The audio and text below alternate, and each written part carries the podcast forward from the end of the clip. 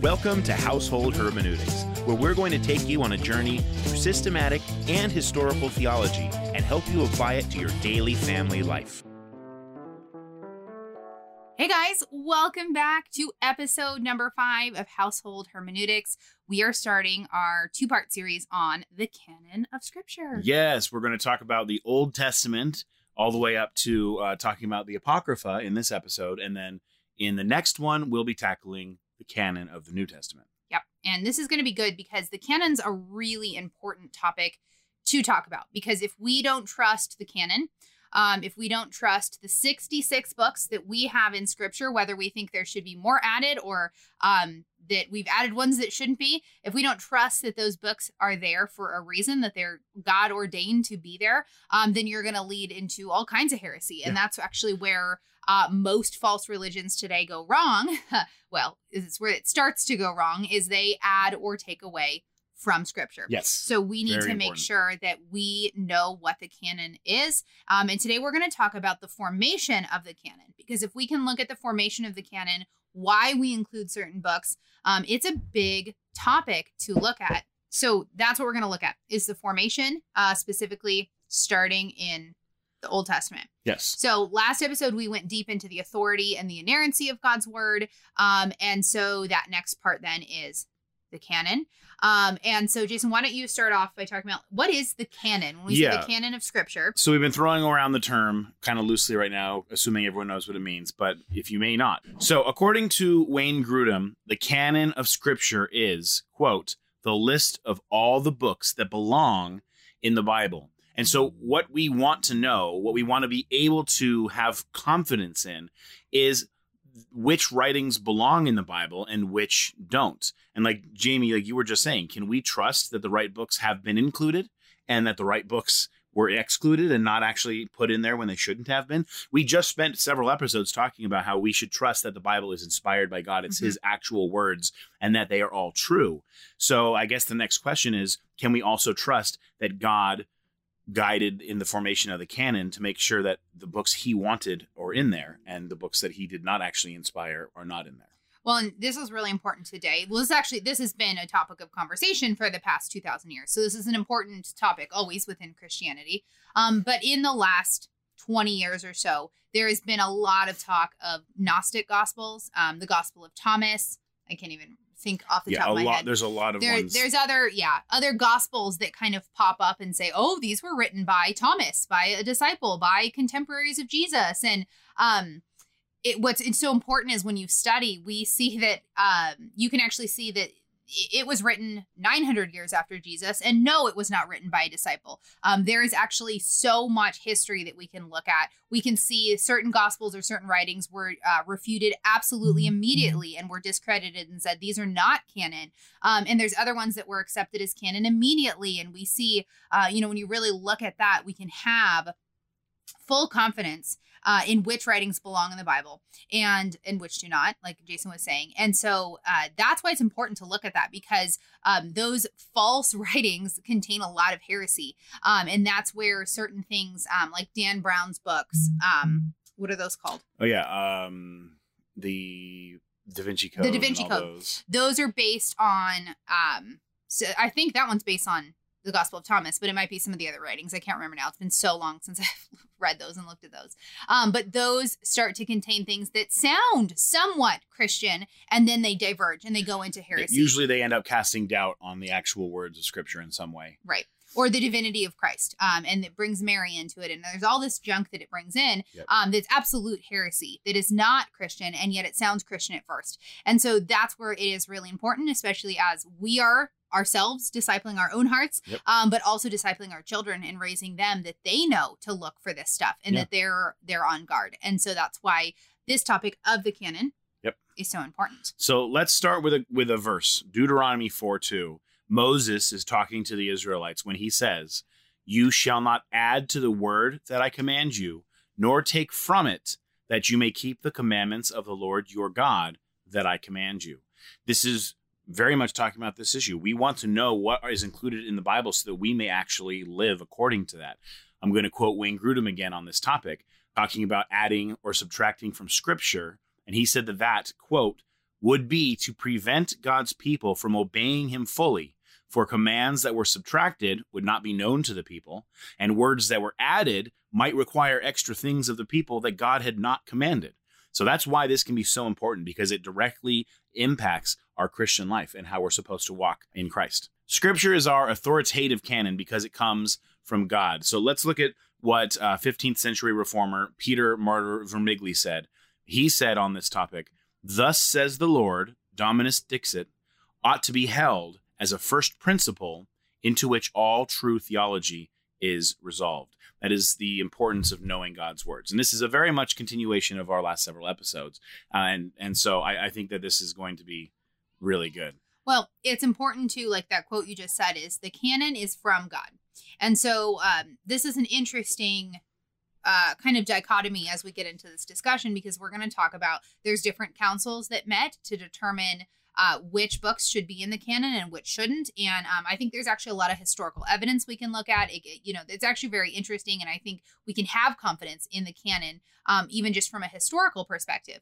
But it's not also just men coming together and deciding. Um, this is the canon that we trust and believe God intended for us to have and Yeah. that God created. And so we have to remember that balance too. It's not just men that met and decided these, but men that met and decided guided by the Holy Spirit. Right. And that this is the canon that God had and you know, we have to we have to remember that as well. yeah, if we believe that God had these his words written down for us, then we should also have no problem believing that he sovereignly oversaw the formation of the canon in such a way that it contains his writings for us and not incorrect ones. I don't think that that is uh, too much of a leap to say.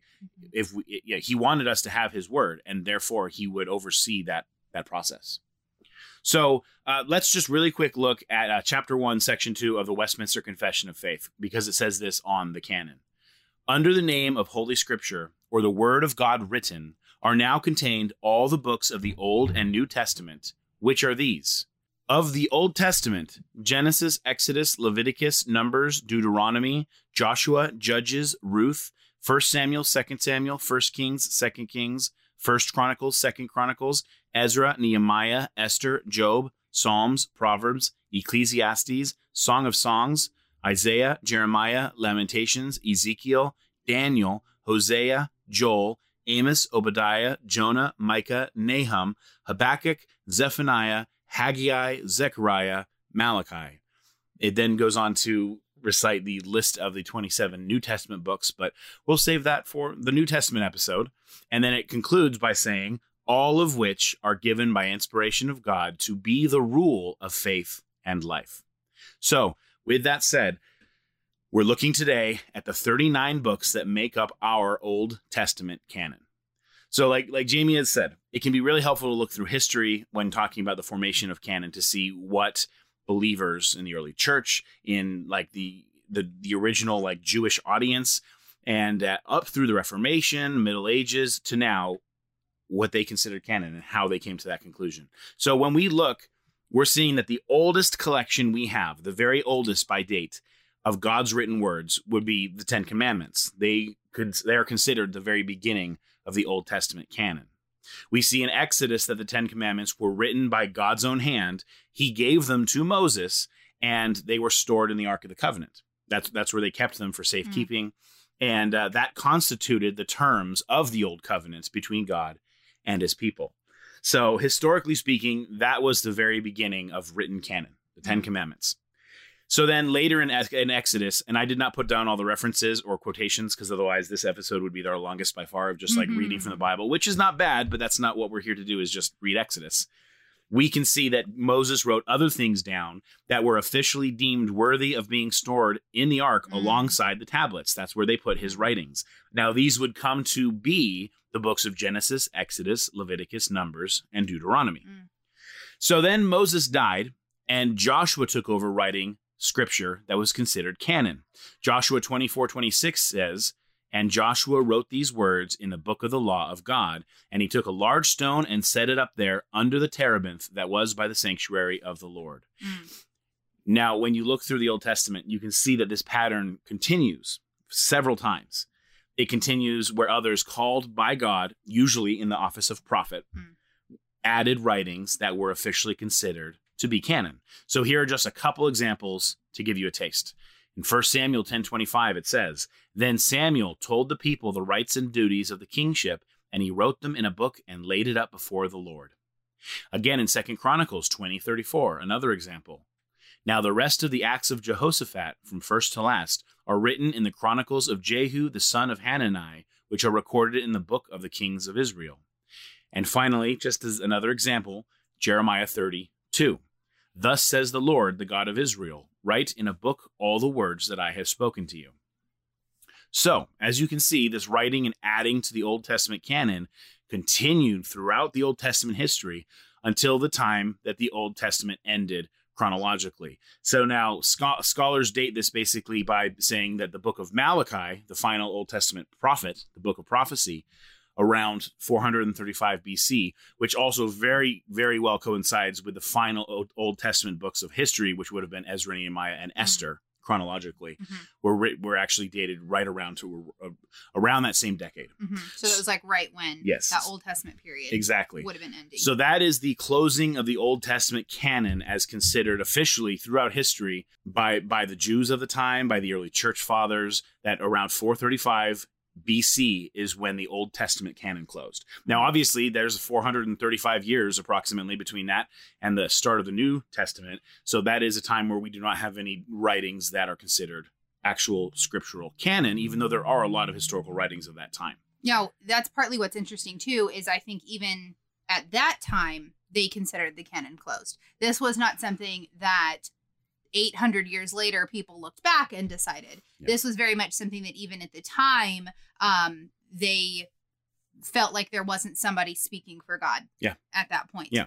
And this is actually corroborated in the writings of the time that are not considered canonical. Mm. Uh, the first book of Maccabees, which is dated to around 100 BC, so that would be like 350 years later, claims that there were no one who could speak to God with God's direct authority like they did in the Old Testament. Mhm. There are there are verses in there that that's what they're talking about. So, uh, so for example, Jason just mentioned the book of First Maccabees. So that is actually a book that would be considered the Apocrypha. So, um, as evangelical Christians, we do not count the book of Maccabees as scripture. That is not included in the 66 books. If you're not as familiar with the names, because there's that's 66 books to keep track of. So Right. if you're not as familiar with the names of the books of the Bible, uh, that is not one. Um, we do, you know, you can look at the book of Maccabees um, as history, like because there it was a person recording history in Right. that time um, to see some of the history that happened between the close of the Old Canon, um, the Old Testament, and Jesus coming. Uh, but we do not look at it as authoritative scripture. It is not somebody writing on behalf of God. Yeah. Um, the same way we would look at the writings of Josephus was writing. Um, he was a Jewish historian. He was just writing about things that were happening. So you can look at it as history. But we do not look at it as Yeah, we word. do not assign it the same level of like inerrancy and and inspiration. Or no, we- we assign- authority. we assign no Yeah, no not the same level we assign no authority no inerrancy no yeah it's it's just you can look at it as a history book written by a fallible human Right. being and towards the end of this episode, we'll talk even more about the apocrypha. But that, that's that's a Right. good point. Um, and you you just mentioned jo- Josephus. You know, he's often generally considered the the greatest Jewish historian of the first century. Mhm. and, And- we do we get a lot of um, josephus is really interesting to study because we get a lot um, of really interesting insight into the early uh, christian movement and everything through the eyes of josephus Yes. who was a historian which is really cool Yeah. so go ahead So on this topic, he said, "From Artaxerxes to our own times, a complete history has been written." But has not been deemed worthy of equal credit with the earlier records because of the failure of the exact succession of the prophets. So he's he's literally stating there that all the writings that they're they're tracking from Artaxerxes to his own time in the first century, uh, they exist, but he certainly did not deem them worthy of equal credit with earlier records, by which he's referring to lots of the books of history and of the prophets that are in the Old Testament. Right. And he is he is saying that in that time period, in the in that first century, he already and he is not alone in that. That would have been the popular opinion Right. of the day is that they were not considered um they were not considered scripture. Yep.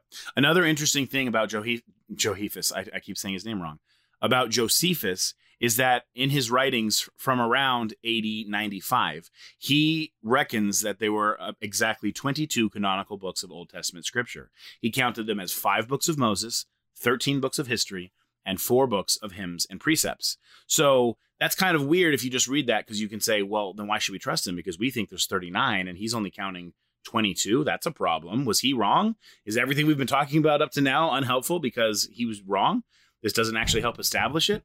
So not not at all. According to the Jewish reckoning, sometimes multiple books were combined and considered as one. So in this specific example, Josephus called First and Second Samuel a single book. He did the same with First and 2nd Mm, Kings and First and Second Chronicles. And as a matter of fact, they at the time actually kind of smushed all 12 of the minor prophets together into one book. It was like the, the book of 12 prophets. Yeah. And so when you break out all those books in a way that we consider them today, Josephus actually was talking about the exact same books that we are. So So that's just it's very interesting. I, I I think that's very cool when you study this is that even by the first century, Mhm. two thousand years ago, the Old Testament was very established. Already. Yes, even It more was so- already done. yeah, even more so universally from such an early date than the New Testament. I think that's probably because uh, by the time you know Jesus came in, in, in, you know, we started the whole new calendar and reckoning of years. They like the, the Jewish people had sat with these same exact books that were always Mhm. considered canon forever. Mhm. And so then Jesus came, and then the, the, his apostles and other people started writing other new books, and it was like, well, are these inspired? And so there's Mhm. actually a lot more question that we'll have to get into for the New Testament, uh, looking at why we consider the ones we do canon. But it was a lot more straightforward in the Old Testament. So another very compelling fact that helps us to trust the Old Testament canon is that the evidence all points to Jesus himself and the very first early generations of New Testament Christians universally accepting all these 39 books in the Hebrew Bible as their Old Testament. First of all, there is an absence of any record of dispute between Jesus and the Jews over the content of the canon. Uh, they apparently completely agreed that the canon of the Old Testament closed after Malachi and the last history books, like we said, Ezra, Nehemiah, and Esther, chronologically speaking. Also, Jesus and the other authors of the New Testament books frequently quote from Old Testament scriptures. Over 295 times it was the count that I found in my research. So, and 100% of those times they're quoting from canonical Old Testament books, never from works in the Apocrypha or other historical writings. It's always from the books that we already consider canon. Right. So then this of course brings us to the issue of the Apocrypha. Now, um that's kind of a weird word so if you're not familiar with that, um the Apocrypha is the collections of writings um that the Roman Catholic Church considers scripture canon, but we as Protestants do not. Uh, and this is an important distinction because a lot of the teachings that Roman Catholics differ on uh, when it comes to uh, whatever, just certain doctrines that they differ from Protestants on, they are pulling a lot of that stuff from the Apocrypha, which are books that we do not count as scripture that they do. And that is where it does lead to a lot of um, some pretty significant uh, doctrinal differences. And so that's why it is important to know. It's important to know why, as Protestants, we do not count the Apocrypha. Right. Um, and there's different flavors. I think there's some who would say the Apocrypha is on equal authority with all scripture, but there's some who would say, well, it's not. So we understand that. If you're Roman Catholic, we're not trying to offend you. Um, there are some that would say, well, no, it's lesser writings, but we still count it. So there's there's different flavors in Right. there for Mhm. sure. Um, but that is the important distinction is we do not count it as scripture in any way, shape, or form. Right. Uh, it's historical writings. Yes, and so uh, the the Westminster Confession talks on this very briefly in section three of chapter one, where it says the books commonly called apocrypha, not being of divine inspiration, are no part of the canon of Scripture, and therefore are of no authority in the Church of God, nor to be any otherwise approved or made use of than other human writings. Mhm. And that is really important. Yes. That's a very important distinction. Yes. So there is, uh, if you look back in history, the the apocryphal books were never accepted as scripture by the Jews, uh, and it actually they started to gain more traction as some people considering maybe they are um, Old Testament canon uh, in early church times. There became more of a divided opinion on that, and, and I think one of the biggest reasons for that was when um, Church Father Jerome included the apocrypha in his Latin translation of the Bible Mm. he he's famous for he was the latin translation he's the one that did that translation called the latin vulgate completed in ad 404 and because he included those books in it a lot of people started saying, well, these books are in my Bible, in my Latin Mhm. Bible. Like, are, are they equal to other scripture? And um, it this reason actually doesn't hold up to scrutiny because Jerome himself elsewhere personally did not believe that they were scripture. Mm. So he included them because he thought they were good and useful books. He actually Mhm. said, quote, they are books of the church and could be helpful for believers, but they were not included in the canon. But yeah, that created confusion. It did obviously. create confusion. Uh, so, well, yeah, and so overall, you see the sentiment against the books was strongest the earlier back you go. So, the earlier back, even when the writings themselves, the Maccabees were writing, they were not considered scripture. They were not considered canon at that time. So, the earliest you go back, immediately they were not accepted. And it's like the farther out you get, the more people started going, well, maybe. Right. So, that's a red flag there as well, Yeah. because the earliest, you know, writings were, you know, it was not considered that. Yeah. So another reason that we as Protestants do not consider the Apocrypha being equal canon is because there are many Christian lists from from the far back of the Old Testament books, and they were never actually featured. Melito, Bishop of Sardis from AD 170, he had a list. He did not consider them canon. He actually wrote, quote, When I came to the east and reached the place where these things were preached and done, and learnt accurately the books of the Old Testament, I set down the facts and sent them to you. These are their names. I'm not going to read them because we've gone over what they are. the, they, the 39. yeah, it is. So actually, there is one thing to note about his list is that he did not include Esther. Mm. This is because at the time there was a little bit of doubt in some parts of the early church of the canonicity of Esther, but that was eventually resolved and became uniform with the original Jewish view because they always did Mm, consider it mhm. to be canon. Mhm. So then there were, like I said, there were several lists. Church historian, and I'm going to slaughter his name. I think it's Eusebius Oh, yes. uh, from AD 325, and the early church leader Athanasius, Bishop of Alexandria, Alexandria, his list from AD 367. They included the 39 books that we consider, and they did not include the Apocrypha. Mhm. So the Apocrypha was actually not considered canon in any official capacity at all until the Council of Trent in 1546, where the Roman Catholic Church declared it officially to be canon. So it's important to note in this discussion as evangelical Protestants um, that the Council of Trent in 1546 was held in response to Martin Luther and that pesky Protestant Reformation that was spreading at the time. Um, so it was definitely the the reformers did not count it as canon. Um, this was something that the Catholic Church um, at that time kind of was in response to uh, for for putting that down. Um, and so there are there are many many points of diversion there as Protestants that we would get away from the Roman Catholic Church Yes. at that time. Yeah, it does. And this is something you mentioned earlier. It does seem like the church was probably highly motivated to officially canonize Mm. the Apocrypha because some of those books in the Apocrypha actually held a lot of the support that is kind of needed to support some of the Catholic teachings that were specifically being rejected by Martin and the reformers, Mhm. Uh, including things like prayers for the dead and justification by faith plus works. There are i within some of those uh, apocryphal books. It talks about those things, and so it was probably very important to Roman Catholics to say, yes, these are scripture. Right. In which the reformers um, and us as current Protestant um, Christians would fiercely argue against.